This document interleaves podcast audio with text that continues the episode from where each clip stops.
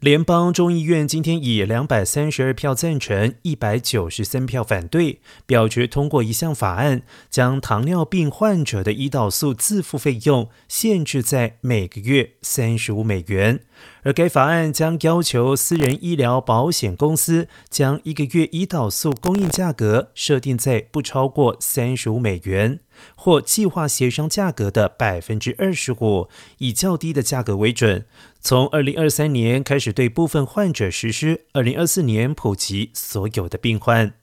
这对美国数百万糖尿病患者显然是个好消息，过去他们每个月得花上好几百美元买胰岛素。赛诺菲、礼来与诺和诺德这三家公司的胰岛素在美国市占率约 百分之九十。